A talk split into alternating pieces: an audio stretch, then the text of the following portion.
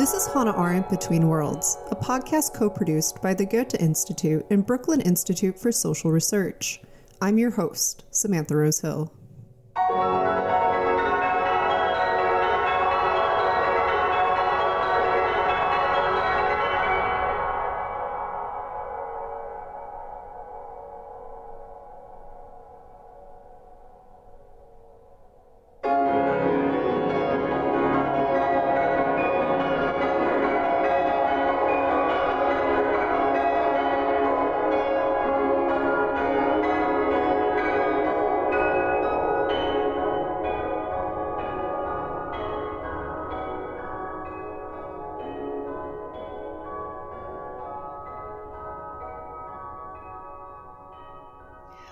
Years after the Berlin Wall came down, city officials launched a competition for a work of public art honoring the memory of Jewish citizens of Berlin who were murdered in the Holocaust.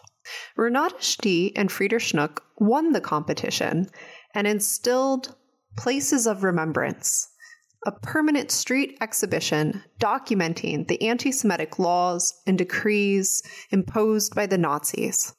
The exhibition is composed of 80 brightly painted signs affixed to lampposts throughout the city with short text describing the specific anti Jewish laws. You know, it's not offensive, but it's there. And that creates an uncomfortable feeling, including this information. And then we connected these texts with objects, objects of memory, in The Human Condition, Hannah Arendt talks about how art is a form of work that helps to fabricate the world that we inhabit. We make the world with our hands, and art can be used to help us remember the past. How do we remember the past today? How do we remember something as horrific as the Holocaust? In this episode with Renata and Frieder, we talk about what it means to make a memorial and the work of remembering in history and how we can create immediacy in the present moment to help understand the past while shedding light on the present. If you are emotional, for sure, you can create something in your studio and hopefully someone will react to it or buy it, whatever. But if you really want to connect to society, you really have to know what the society is about. The 20th century cultural critic Walter Benjamin appears in our conversation as a companion in thinking. Benjamin was a dear friend of Arendt's, who also served as inspiration for Renata and Frieder's approach to making this memorial. How do you build up, you know, the passersby? What do they do? Renata Stih and Frieder Schnock are a Berlin based artist duo. Their works deal primarily with collective memory in society. Please join me in welcoming Renata and Frieder.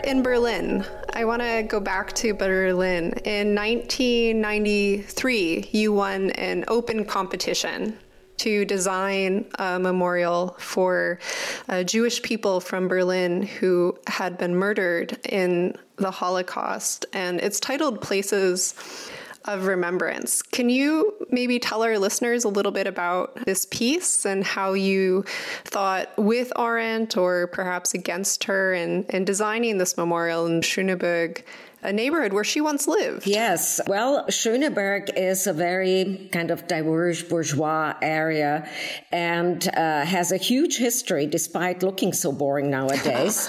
it hosted the West Berlin Senate until the wall came down in uh, 89. And also it's the place where John F. Kennedy visited in 63 and spoke that really famous sentence, Ich bin ein Berliner, on the balcony of the Schöneberg Town Hall. And uh, in 67, that's where student revolution started because the Shah of Persia came with his secret police and they started beating up students who were demonstrating against the Shah. And so it's a quite a vibrant, should I say, vibrant area. When you walk around today, of course, what you see is our memorial, very much so. It's an overlay over a whole urban structure and it's uh, 80 signs installed on lampposts. And on one side, you see a text and on the other side, you see a picture that relates somehow to the text. Can you give us an example of, of what a what one of those images and the text might be? Yeah, well, there are anti-Jewish laws and regulations which we took and rewrote and uh, put it in a snappy, shortened language like headlines, and then we installed it on lampposts. Like that's like a usual way of doing things with advertisement and so on. I mean, New York has that too, and in in Berlin it was quite common turn of 19th century to have this kind of installation, and that's what we picked up and spread it out over that that area. And so these 80 signs prove actually that there is evidence. You know, we, we love to expose things in public space and say, well, this is the crime that has been committed. Nobody can say they didn't know. There's an immediacy to these signs. You wrote them in the present tense, so they're quite arresting when you're walking down the street and suddenly you see a sign that says Jews are not allowed to buy food between four and five o'clock in the afternoon. That's true. That wasn't purpose. It was this immediate, as you say, immediacy. And I can tell you when we installed the first signs in the streets, though we had permission and all this, you know, public permits, what you need, administrative permits. Somebody called the police and it, it was an uproar. It was a shock to people and they thought we were putting up anti-Semitic slogans. And then, of course, the whole thing calmed down and, and the discussion started. But it came as a shock to people. And what we did with this present tense and the text was that we also set the actual date underneath when this regulation or law was released. So you have this sandwich system, which is how we call it, a double layer of things. And you can really walk this urban environment and create your own memorial that way. Right, Frieder? I mean, yes, it needed some days to install the signs, and our two workers were not convinced that there is a need for this memorial. And when they put up a, a cat uh, and on the other side of that sign, there is a text uh, Jews are not allowed to have household pets. And the date underneath is um, February 15, 1942. And uh, someone opened the window and yelled down to us when we were installing the signs, Go away, Jewish pigs. And our workers were completely shocked and the date is special because it's five days before uh, the Wannsee conference. And for sure, there is one guy involved uh, where there's a close link to Hannah Arendt because Adolf Eichmann was uh, the guy who wrote the protocol of the uh, Wannsee conference um, um, meeting. And for sure, they were talking about the so-called final solution. And uh, but Eichmann, uh, on the other hand, was really involved in the whole process because if you have such a regulation that uh, Jewish families can have no more dogs or cats, it means the deportation will be easier because the neighbors will not complain if there is an animal in an empty apartment with no food and no water because the family is gone. So first the uh, animals have to go, and then the people can be deported. When these signs initially went up around the neighborhood in Schöneberg, it's so unsettling to me. Gisèle Freund lived there, as you said. Hannah Arendt, Walter Benjamin lived in Schöneberg. Einstein. And as we know, some of these people did not survive the war, like Benjamin. And I'm wondering how tourists, how people in the neighborhood interacted with these signs walking through the streets. aside from the anti Semitic remarks, which were horrifying that you received while you were installing them. But in terms of explanation, of explaining the kind of logic, the slow progression of the deprivation of human rights, the daily humiliation that the Jewish people were forced to suffer, how it became a politicized act to go and buy a loaf of bread. How did you curate the conversation that unfolded after the exhibition went up? The memorial, when it was installed and inaugurated, had its own life beyond us, you know, and that's actually what artwork does. That's what Max Beckmann once says. You create an artwork and then it goes to a museum and then it's not yours anymore. It becomes public property. Of course, it's our copyright and all that, and we are continuously working on things that relate to this work. We showed it at the Jewish Museum Museum in New York. There is also an installation with an artwork that relates to the memorial at Princeton University East Pyne Hall. But it's also, you know, uh, schools use it on their own way, or Michael Moore quoted it in one of his films to kind of suggest that actually where to invade next, actually to suggest that a similar memorial on slavery should be done on uh, Wall Street and so on. So these things have, people have their own thoughts about it. And I have to say that very little has been damaged. Probably because it's nine feet installed nine feet high. We should also say that there are three major map signs. We work a lot with mapping systems forever and ever. And uh, maps is something that really interests us. And here we have a double layered map, one from 33 and the other from 93, the year of the inauguration. And so people can see also how this urban structure has changed due to war and bombing and then it didn't get rebuilt the same way. So there's a dialogic element to the installation work that you do. You don't just make art objects that people look at. I'm thinking of the uh, memorial to the murdered Jews of Europe, which is also in Berlin, a memorial I've always found very um, troubling. I don't like it. I'll just say that. And I mean, we can talk about taste or not, but there's, you know, when you see these signs in places of remembrance, you're taken aback. You're actually physically forced to stop and think, as Arendt might have said, about what it is that you are encountering. A familiar place becomes unfamiliar, or your work bus stop also is a work that physically is in, and, and mentally and psychically, emotionally engaging your audience. And so I'm wondering how you think about that process of curating the interaction between the people who are going to come into contact with these objects um, while you are creating them. Conversation, yes. I mean, a dialogue. It's probably because we have to create a dialogue, Frieder and I, when we work on things. And believe me, we thoroughly disagree on many things.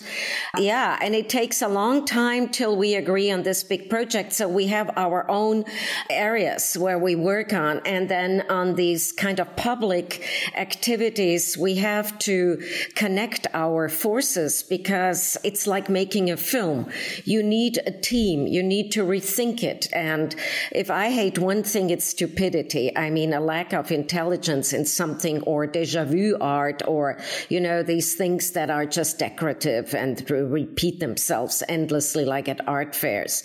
It's just boring. So the thing is, yes, the conversation with an audience is of course based on somehow innocently on Benjamin's theories. How do you build up, you know, the passersby? What do they do? How do you walk? And very often I thought, of course, Frieder and I are familiar with Benjamin and very much so with his work. We live basically in the area in Tiergarten where Benjamin lived. And every, like every three houses, Benjamin had a room or something. And that's where we live. And, and many scholars come by and say, Oh, wow, you live here in Benjamin's area, close by Magdeburger Platz. I have pictures of myself there. Oh, you did? Stalking Wonderful. Benjamin in uh, Berlin. so well, I didn't know I was so close to you. yeah, no, definitely. Um, and of course, we followed Benjamin's traces. I mean, that's what you also do. You follow throughout Europe. That's what we did. We went to Portbou and looked at the area, and it's very moving, I have to say. When you think that one of the most important thinkers for sure an impossible person. The more I know about Benjamin, the more I think good that I didn't know him in a way, but I love what he said and what he thought. And very often I think, what would he say about the reproducibility of things when he would see how Frieder and I work together on an image digitally, that we connect from two images, one of Frieder's, one of mine, or put other other things in there and layer it over. And it's a completely different way of working and still based on traditional painting, where you also paint over layer and layer and layer. You know, it's just this kind of process. And he recognized it, of course. And of course, you can reproduce it a million times and multi million times today because you do it digitally and you throw it out on the web and then people can approach it or not.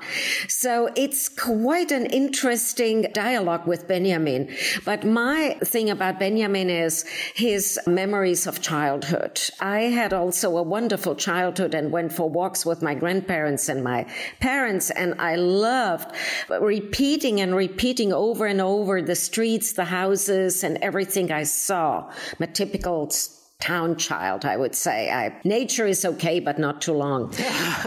when Arendt when Arendt met Benjamin in Paris in exile, you know, of course they were first cousins through her first marriage to Gunther Stern, but when they really met, um, Benjamin was writing Berlin Childhood around 1900, and it's very easy to imagine them having conversations in his tiny flat about it. But I think one of the things that you're touching on that, of course, was very much at the center in some ways of Benjamin's work on art in the age of mechanical reproducibility and author as producer and the storyteller and Arendt's work on the crisis of culture and is the commodification of art in modernity and the way in which that not only devalues experience and kind of forecloses spaces for critical engagement and thinking, but is also in a way dehumanizing and turns us away from the world that we share in common. We have to pass that message on to the next generation, and that's why we picked images that have links to child uh, uh, book illustrations. So we wanted kids to ask their parents or their grandparents, why is that image there? Why is that cat up there? And they have to come up with an explanation and a story. And the same is true to the bus stop project you mentioned already. Our project for the memorial to the murdered Jews in Europe. We said people have to take their time and go to the places that are all over Europe, not only Sachsenhausen, not only Buchenwald, places of hard labor, places of death marches. And when you go on such a trip, for example, to Poland, uh, to Gross Rosen or to Auschwitz, you might feel the need to talk and dialogue is back again because when you go together with someone, either you walk in the Bavarian Quarter or you sit on a bus you can talk about what you have seen, what you experienced, and what you think about. And uh, that's the background. And as you said, it dialogue is really important. There's also in both of these exhibitions an element of movement. And now you've put Benjamin in my mind. We're talking about Arendt, but Benjamin's not going to leave now. But in Arendt's essay on Benjamin that, that was published in a couple of places, which she originally wrote in German, she talks about the flaneur and both of these exhibition pieces have a lot to do with movement. Unlike a gallery space where you're standing in front of a painting or you go and stand in front of a wall or a sculpture, these require that you walk, that you get on a bus, that you go somewhere. Can you talk about the importance of movement and thinking? Well, moving and thinking always impressed me in cloisters because you walk in squares. And then you can cross and you pass by a fountain in the middle and then you take another way. Cloisters are the quintessential think tanks, I think till today. Yeah, they are. And I always thought when I was sitting at school and we were sitting behind each other, I thought how stupid. We should be walking in squares in a cloister and have total silence. The other thing is really silence. And I think that's why it's wonderful to walk in a park and to experience this kind of sound of trees and, you know, uh, you alone with your thoughts and these kind of movements of nature. I mean, park is civilized nature, so it's not too bad. However, it is such a thing that you walk and you think is probably something very liberating. Liberating, it sets ideas free. And that was also sort of an idea for the Bavarian Quarter because they wanted to have a memorial, a stable, you know, a memorial on the Bavarian Square in the middle of the Bavarian Quarter. And Frieder and I looked at it and it was like a reconstructed square with mishmash sculptures and fountains and some weird old benches after the war. You know, they redid it. And uh, there are two subway lines, there is a noisy street and so on.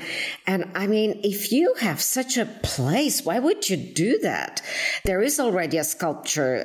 So why would you do that? And so we said, no, we'll spread it out and we will make it unavoidable uh, you know, really directly translated from German. People will have to face it over and over again if they want to. Because what Frieder always points out is you have to raise the head a little bit and then you see the sign. And many people live there for years. They, they don't see it because it's hanging a little bit higher.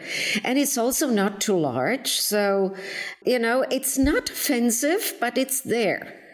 And that creates an uncomfortable feeling, including this information. And then we connected these texts with objects, objects of memory, if you want so. They relate to a lot of stories from our friends, from our families. There is a lot of things are built in. The book has to be written about it still. But they are also banal. You know, you have an ashtray you have uh, whatever uh, powder dose and just things, daily things. These are familiar images, and there's a there's a rich materiality to them, which you've juxtaposed, um, perhaps in this Benjaminian Brechtian fashion, that's very jarring, that's very political, and kind of unsettles that invitation to look at these images when you encounter them. And as we found out that today most of the people are looking on their smartphones only, we are glad to have an app for the memorial.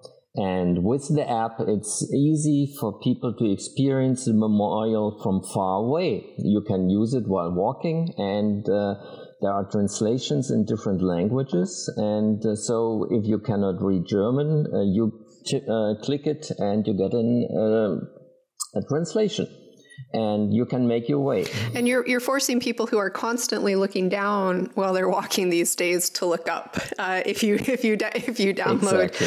the app.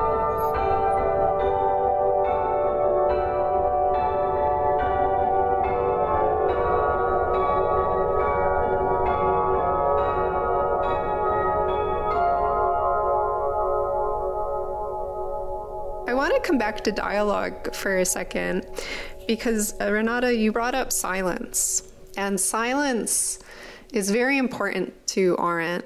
She talks about thinking as the silent dialogue of thought, the two in one conversation that I have with myself as a kind of space where the self consciousness can engage with the conscience. Can you maybe talk a little bit about more about silence? I'm curious to Yes, the importance of silence and dialogue and art. Well, I like silence because I'm an only child, so I think silence is wonderful. Though I never have silence, I usually have three screens on. Two are without sound and one is with sound. And then I can, you know, just to have a, like an overview. Media and film is one of my passions, let's say. I teach it and I write about it. And we also do videos, so uh, programs or whatever.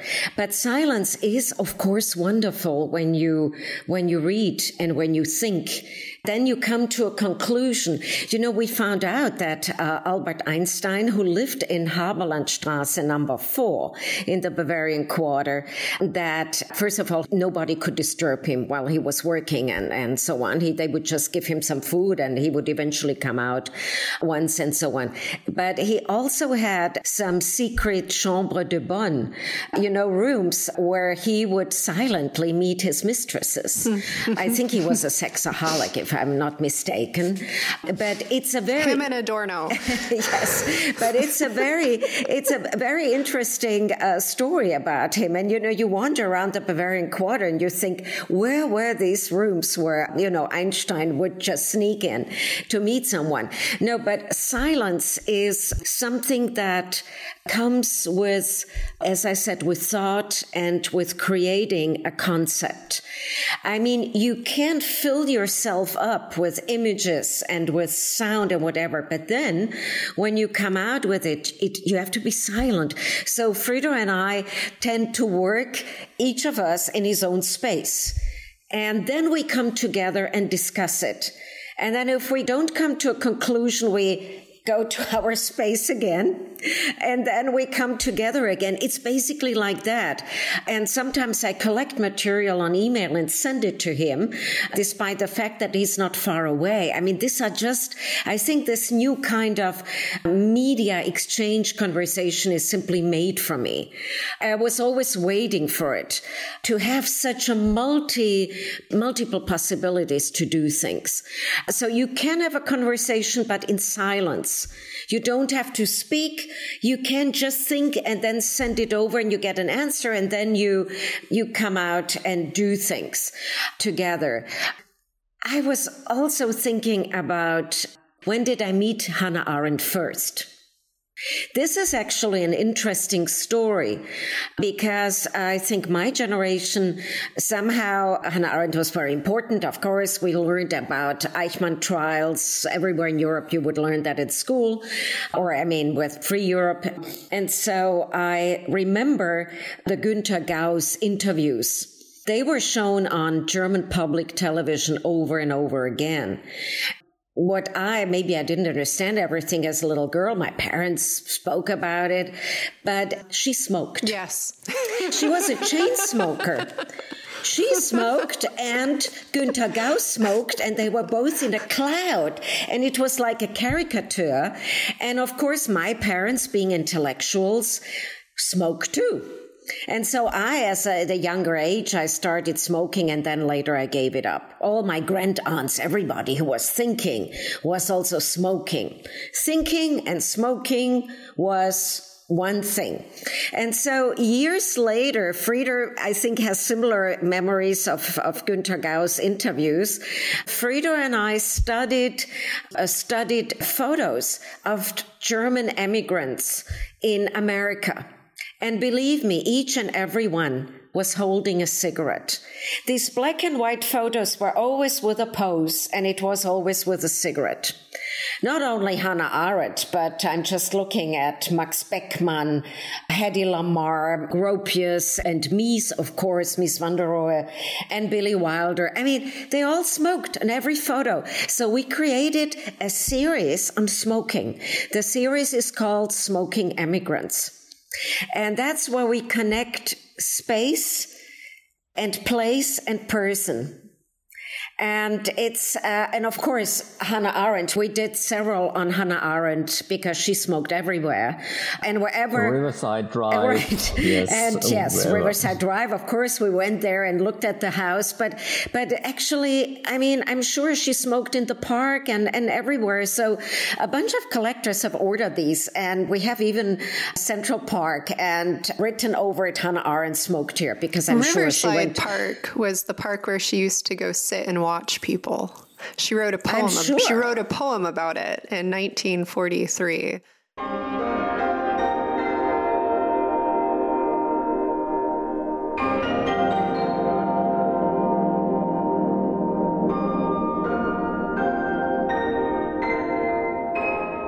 I want to talk a bit about the relationship and the tension between politics and art. And this is a, a debate that is ongoing in our contemporary society today. Should art be political? And it is an often controversial conversation. I think it's in the crisis of culture. Arendt says that the common element that connects art and politics is that they're both phenomena of the public world.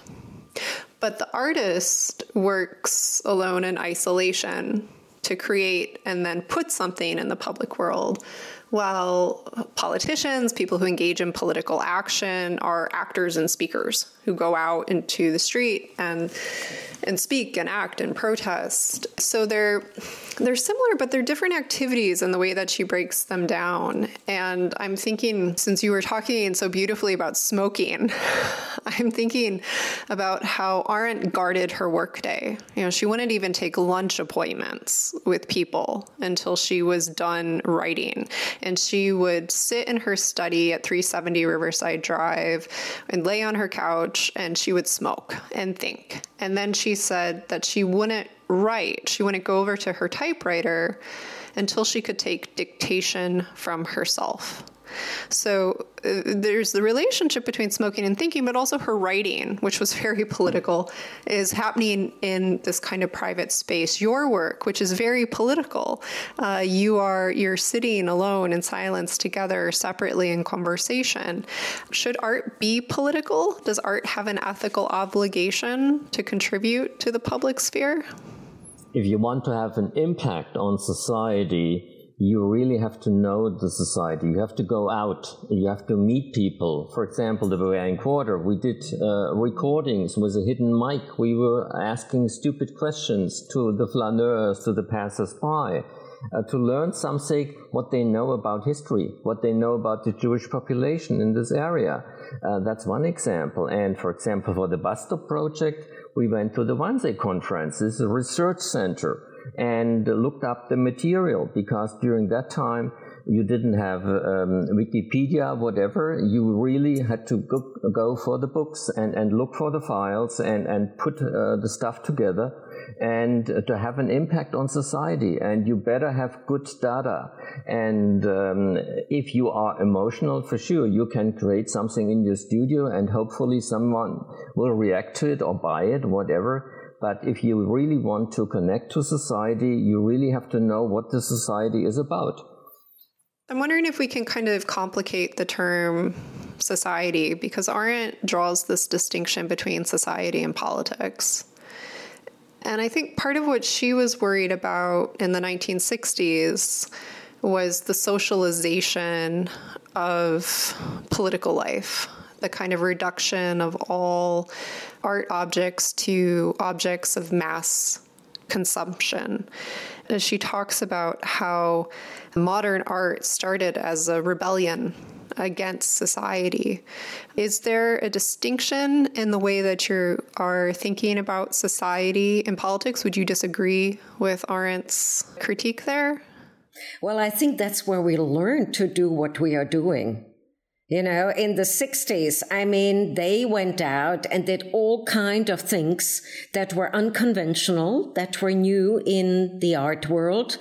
It included performance and uh, music, sound, all kind of things, and also political activities. When you think of Joseph Beuys, who surely with his methods is quite crucial for our work, wouldn't you agree, Frieder? Absolutely. But but it was a time of, of, pop art too, and that I guess is the reason why Arendt came to such a conclusion. But uh, if you look at, for example, the Beatles, and uh, you think about it as as pop. Uh, there are always different sidesteps, and um, pop uh, can be aggressive too. And if we look at the pop artists, um, we have um, different uh, figures there, and uh, it's not always the same. They are individuals, and uh, even if we uh, give it a label nowadays and say this is pop art, but uh, some is really critical. Uh, there's a critique against capitalism, and you can do it with this pop art, absolutely. Well, uh, Rauschenberg is one of those artists, right? He's a very well educated, multi layered artist who brings in all kind of issues that was kind of occupying society's minds. And that you can see in his collages, in his lithographs or other prints. I think he's one of those who are very, where the meaning and the political message comes before the image, different to Warhol, where the image comes before the political image. But still, if you show dollar bills or if you show cans or an icon like Marilyn Monroe, it is also a political statement. I think good art is always political. I mean, if you go back to Renaissance, you see how Piero della Francesca, how he covered up a political message inside a biblical story. And it was obvious to people who knew about, you know, the background story, but it was also a beautiful painting. Now, today, it's very often not beautiful anymore, or we have another definition of beauty. Uh, how do you understand the definition of beauty to have changed? Oh, well, you know, let's say till 19th century, it had to be painted beautifully. Proportions had to be exact and so on. And then shifted slowly once Impressionists took the single pixels apart in a painting and showed them. And then after that, it was deteriorating more and more into shape and color and, and beyond that. And then the use of photography and the experience with war, the documentation of war that gave art this art push uh, thing. I'm just saying that because Frieder and I took our colleagues from Berlin University to the new National Gallery yesterday, where we, which is now newly renovated, beautiful like never before, and got a whole like lifting, but the best way, and has a new art installation which goes exactly into detail into topics of the 20th century. It's a museum of the 20th century And so there are pockets, and you walk into these times and see how artists react to it. And all around you have some media installations because film and photography, as I said, were so important. And nowadays it's just part of it. We are so used to running images that uh, Pierce Brosnan, you know, the James Bond interpreter, said, I love to paint because it gives me some stability. It is something I don't have to to do with many other people, like making a film. I'm thinking about the relationship between history, remembrance, the creation of art objects, which always have a shapeliness to them, an appearance in the world, and the use of public space in particular. So when we're talking about something like pop art, we're not necessarily uh, talking about something that is telling a story about something that happened in the past, or when we're talking about kitsch. Um, and I think this was part of the distinction that Arendt was perhaps trying to draw between high art in a way and commodity culture, where art and poems have the ability to record stories and give voice to human experience. Um, and there's different kinds of experience. But for her, it was about the creation of meaning. I agree completely. And uh, because um, when we mentioned pop art, for sure we thought about uh, the 60s. And uh, one of the major events in the 60s was the Vietnam War. And if you think about art linked to the Vietnam War, uh, you can name a lot of artists who did uh, great stuff and brought images to the public in a different media, whether it's photography or print or film. It's something you cannot say pop art is uh, low or whatever. They had an impact on daily life. Absolutely. Yes, Vietnam is something that Rauschenberg also quoted in many of his collages. Also, racial topics. He was very, very strong about it. And then on the other hand, in, in Germany, you have Gerhard Richter, who took his whole family apart and brought history into his rather realistic pictures. And I have to. Wolf Vostell. Wolf Vostell was this political uh, artist in Berlin. You still see his sculptures with a high, uh, let's say, critique on capitalism and on a lack of solidarity in society and so on. But I have to come back to Joseph Beuys, who was one of the first people to track down down those relationships between humans and nature pointing out that we are ruining our environment. And that was what he did at Documenta by, with his project 7,000 Oaks, which he wanted to be deplanted. And he managed worldwide, basically even in Japan, uh, they planted some. So you have all these different layers. Maybe, I guess, uh, Hannah Arendt wasn't so well informed. She was in academic circles, but probably not in circles with artists and also critical collectors. You have very intellectual collectors who want to have a certain kind of art uh, surrounding them something nourishing. You've brought up Joseph Beuys a couple of times, and I think, you know, maybe the in part cuts to a distinction that Arendt wants to insist on that I'm hearing you disagreeing with, which is that action is something that we do through speech in a public space. And it's something that we do in concert with one another's. And for her, the idea of what it meant to act in the world in that way was different from what she termed work in the human condition, homo faber, what it is that we can make with our hands. And that for her includes architecture, the creation of art objects, and the writing of poems. But I hear in the way that you're talking about Beuys and and others this idea that the creation of an art object is a form of action. And it's not just a form of action, you understand it to be a political act. That perhaps speaks or doesn't speak. And I think that's something that Arendt would have fundamentally disagreed with. Yes, it, it, the field is much more open. Art as activity.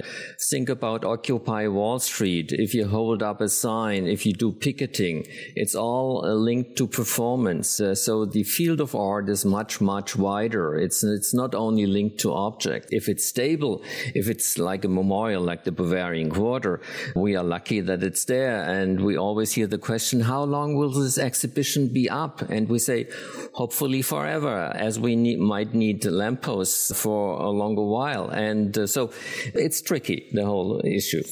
But so I want to just ask maybe, uh, and you can, you can decline to answer this question if you want, because I know it gets into controversial uh, political territory today.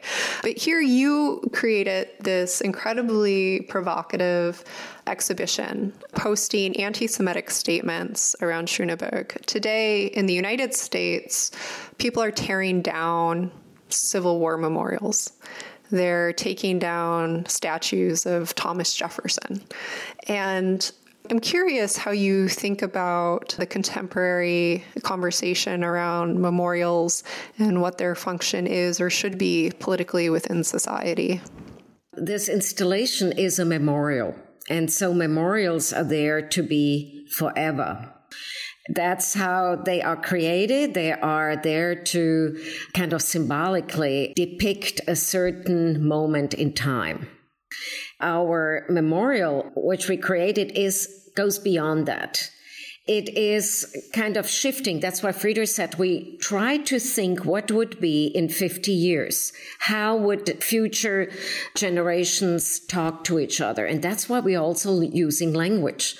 In the arts, you often have just images. We didn't. We use image and text or text and image. And then you can relate to it. And as I said, evident we have a proof that the crime happened. And it's also of course, dedicated to the victims of the Holocaust. But it is also, let's say, a synonym for other human rights issues. And you can see when you thoroughly look at it that in all parts of the world where uh, human rights are threatened or neglected, same laws come up again. I mean, uh, we have that rather often that, for example, uh, at the Jewish Museum in New York, we installed this work with a video in 2003. And a guard came to us and she said, You know, my mother was from the South. And she experienced this. She was black and she was not allowed to sit on certain benches and she was not allowed to drive in the front of the bus and we are very familiar with such laws and regulations. And she reflected about it. She was a garden museum and it was a really valuable conversation with her. And so that, that is how she adapted to it. And she said, every day I walk in and I look at your video of all the 80 signs, I am reflecting about what does it have to do with my own past and my family. And we were absolutely moved about it. So I think our memorial doesn't glorify a man on a horse. That is a different thing. When you look at, yeah, a man on, that's usually a memorial. A memorial for a writer or a poet is a man on a, on a chair with a book in its hand looking down and pigeons sitting on the head of these, you know, statues and high up and so on. I loved those when I was a kid because I always thought, oh, what do they do there up there?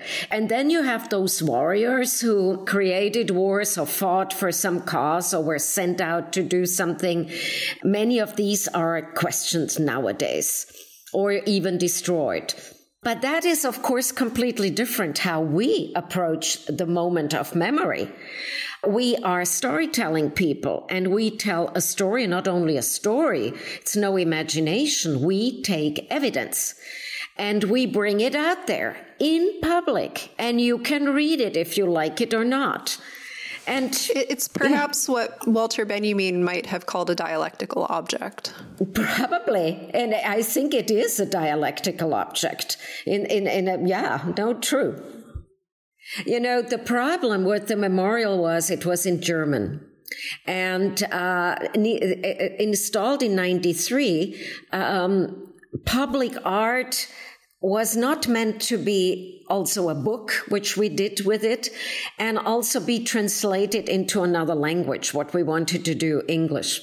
And so uh, this kind of uh, reaction with the app is we are now producing many languages. We are producing one after another, and they will be uh, uploaded, and people will be able to read them and uh, and that's actually the right thing to do. It approaches so many areas, particularly in Europe, uh, but also outside of Europe. So um, I think it's a it's a good way to do it. Yeah, the app is is an answer, and for all these people who love to hold a device in their hand and feel lonely otherwise because they don't smoke anymore, so now they're holding this device in their hand. The, the, cell phone has replaced cigarettes, yes. is what you're um, saying. Yeah, that okay. is also something about loneliness nowadays, where people feel okay if they have a machine in their hand you know. But it's also turned everyone into an artist. Everyone has become a photographer. Everyone has become a portrait artist. Everybody has become a video artist um, and self publishes on social media platforms. How do you engage with this kind of democratization of technology? Does it figure into your work? And no, the hands are being thrown up in the air for people who can't see us. I mean, it's about let people be creative. People who are creative, they don't fight. People who sing don't make wars. You know, this is my answer. Let them be creative. That's wonderful. And then people. That, Hannah Arendt liked to dance. She liked to dance. See? ah, yes, good. We uh, used to dance too. This was lovely. Thank you so much. Thank you. Okay, Samantha, it was a blast. Thank you very much. Yes, it was for me. Bye bye.